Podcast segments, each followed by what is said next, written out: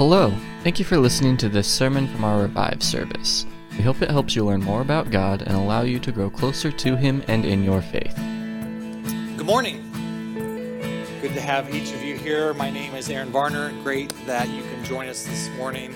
Uh, thank you. I want to just say again, thanks to all the choir. A lot of time, energy, effort that went into that. Thanks, Bob and uh, Bob Neilinger for directing us.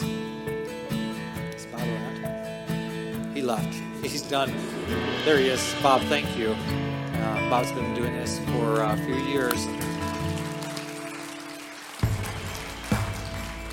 We, we appreciate your gifting and your time of leading leading the choir in that way. And thanks to our sound people. They don't get recognition very often. Um, they just make it happen. So thank you.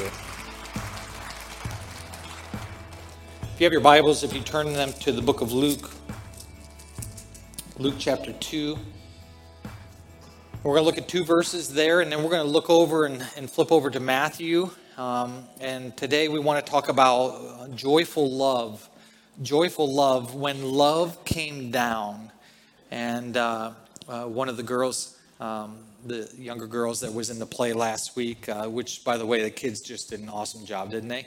And uh, she came up to me afterwards and she said, Pastor Aaron, she's like, good sermon today.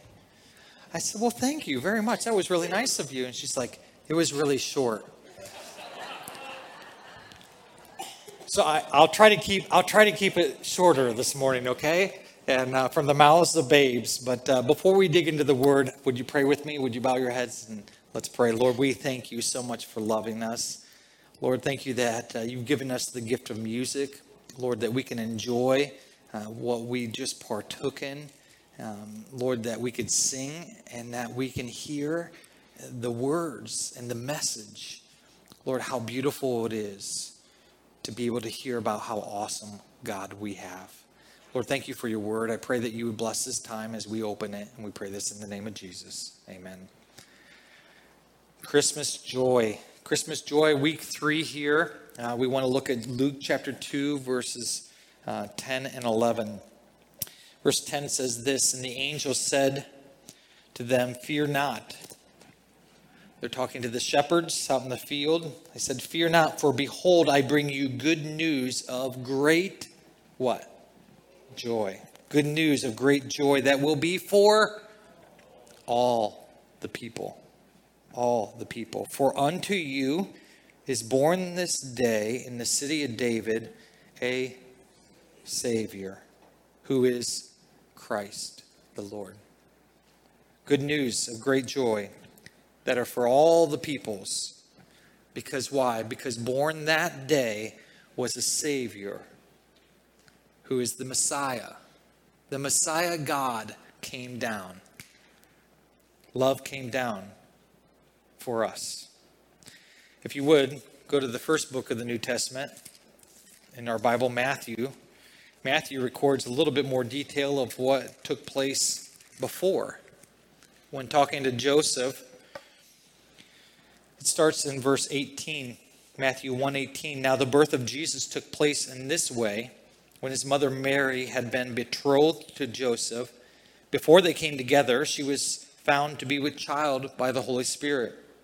And her husband Joseph, being a just man and unwilling to put her to shame, resolved to divorce her quietly. But as he considered these things, behold, an angel of the Lord appeared to him in a dream, saying, Joseph, son of David, do not fear to take Mary as your wife. That which is conceived in her is from the Holy Spirit. She will bear a son, and you shall call his name Jesus, for he will save his people from their sins. And all of this took place to fulfill what the Lord had spoken by the prophet Behold, the virgin shall conceive and bear a son, and they shall call his name Emmanuel, which means God with us. When Joseph woke up from sleep, he did as the angel of the Lord commanded him. He took his wife, but he knew her not until she had given birth to his son. And he called his name Jesus. You see, Matthew records for us what that prophet said back in Isaiah. In Isaiah, chapter 7, Verse 14 says this Therefore, the Lord himself will give you a sign. Behold, a virgin shall conceive and bear a son, and shall call his name Emmanuel. You understand? 700 years. 700 years from the time that Isaiah was recording that promise. 700 years later, that promise was kept. Only God could do that. See, when you start investigating, you start realizing that the Bible is true. As you start uncovering and try to maybe even disprove it or see the, the problems with it, you are face to face with the truth and the reality that things that were written years and years before they even took place came true. There is no other book like the Bible because the Bible is God's word to us. God said that Jesus, the Messiah, would come, and sure, in fact, on that Christmas morning, that night when Jesus was born to Mary, it fulfilled what the prophet Isaiah wrote about that a virgin would conceive and, and bear a son, and that his name would be Jesus because he would save his people from their sin. His name would be Emmanuel, God with us. How amazing is that? The choir sang about promises promises given and promises kept. The truth is, God kept his promises and he gave his son Jesus. There's three things that I'd love for you to take away this morning. The first is this God has provided salvation. He provided salvation for all people. That passage back in Luke tells us good news of great joy, which shall be for all the peoples. And that good news is Emmanuel has come, the one who could save us from our sin. You see, we needed saving. It was like we were drowning in an ocean, and there was no hope. There was no way out. There wasn't any rocks that we hoped or coral underneath that we could step on to lift us out. We drowned in our sin, our disobedience. We live in a world that doesn't want to admit that today, but the truth is, we're all there. It's not some groups of people. It's not that they're worse than I am or they're better than me. No, we're all in the same level field. We all have a sin problem. We all are born into sin.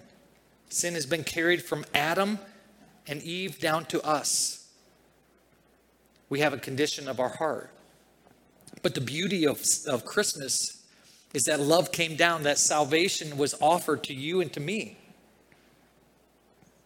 It wasn't just saving some people from their sins, Salvation has come for all. Perfect love, the God of heaven, came to you and me to save us because we couldn't save ourselves. The second is this God keeps every promise he makes. I'll say that again God keeps every promise that he makes. Why is that?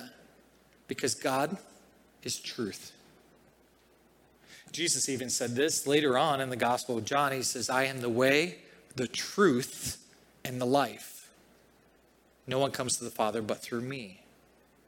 See, God is always true. I don't know about you, but there's a lot of untruth today. That's why some of you avoid social media. God bless you. You're happier. Some of you are nodding your head, yes. Yeah. There's a lot of tr- truth or untruth being scattered, and it's hard to know what, what's real or not. Well, the truth is this is true. And this tells us that God sent his son Jesus to save us from our sin. Jesus went and lived a perfect and sinless life. And then he hung on a cross for you and for me. He died there, taking our sin upon himself. Every wrong thing that you have done, Jesus bore on that cross. He did it because he loves you and because he wants to save you from your sin. God's promises are true. And so when we become a child of his, when we accept that free gift, and let me tell you, it didn't cost you anything, it cost Jesus everything. But in return, God desires for us to live our lives for Him. Some people say, well, that'll cost you. It pales in comparison. Think about that. What you can do for God compared to what Jesus did for you? Is there anything too great compared to someone who hung on a cross who took the full wrath of God upon his shoulders for you that you could do for him? God has provided salvation and he keeps every promise. So when we accept him as Savior, asking him to forgive us of our sin and come into our life, that we believe that Jesus came, he died, and he rose again three days later, you have to claim him as Savior and Lord. This isn't just a quick prayer that you pray, this is salvation. This is your eternity that matters. This is not just something you take care of real quick in a, in a chair, then you go live your own way. No, the Bible tells us that belief means that I acknowledge where I am and the realization that I can't get out of that without God's help. And so I believe, trusting that Jesus did what he said he did, reading and understanding the Bible that Jesus not only died, but he was buried and rose again three days later, and then he appeared to over 400 people. It wasn't like this was just something that just, uh, well, somebody recorded as a, you know, some fictional story. No, this is the truth. Because God is always true. So when he makes promises to us as his children, like my God shall supply all of your needs. Do you believe that? Do you take hold of that? Or do you believe that he who began a good work in you will complete it until he comes again? Do you listen to the truth of God's word? Because God always keeps his promises. He will never leave us, he'll never forsake us. Third and final, do you know that God has secured your eternity? You don't have to live in fear. God secured our eternity when He came down to this earth. When Jesus lived a perfect and sinless life and He died, was buried, and rose again three days later. You say, Pastor, you're repeating yourself. Yeah, it's like an old record player. For those of you who don't know what that is, that's the thing that puts out music and then it skips because there's a, a, a scratch or dust, and it says it again and says it again. But the truth is, that's the beauty of the gospel of Jesus Christ that God would come to us, to you, and to me. God has secured our eternity because of what Christ has done. And I want you to know and be reminded that if your eternity is taken care of, if you've been forgiven of your sin, that you are God's child, not only will He take care of you in the future for all of eternity, but you know what? He's going to take care of you today. And He's going to take care of you tomorrow. And the next day, and the next day, and the next day. Why? Because He always keeps His promises. And His promises says, I'm not going to leave you. I'm not going to forget about you. I'm not going to let you defend on your be on your own. No, if you seek me first, seek the first the kingdom of God, all these things will be added unto you. What are those things? It's like the, the bird that's, that's flying around looking for food. Who provides that for the bird? God does. God says, if you seek me, I'm going to give you the food that you need. I'll give you what you need to eat or what you need to drink or whatever clothes that you need. Why? Because look at the, look at the fields, how God covers them with snow that's not in the Bible, by the way. That text isn't snow, but it's flowers, right? The beauty. How much more Because what happens with that is the flowers grow and they are beautiful, but what happens to them? They don't last, they die. How much more does God love us as His children? And does He promise to walk with us each day? That's the beauty of love coming down. That's joyful love as we acknowledge that and see that. We live each day knowing that God has not only provided salvation and that He keeps every promise. Even back when Isaiah wrote about it, that it would come true, as Matthew writes and as Luke records for us. But that God has secured our eternity and everything until then when we see Him face to face. What an awesome God we have. I hope you know Him. I hope you're walking with Him. I hope you know how much He loves you and how much He desires for you to know Him and to love Him, to grow in your understanding of what He desires for your life because what He has for you is much better than you could ever have. Would you pray with me? Lord, we thank you for your goodness. Thank you for the way that you provide and you care for us. Thank you that you not only gave the shepherds that good news of great joy, but Lord, that great good news of great joy is for us because it's for all the people that was born that day a Savior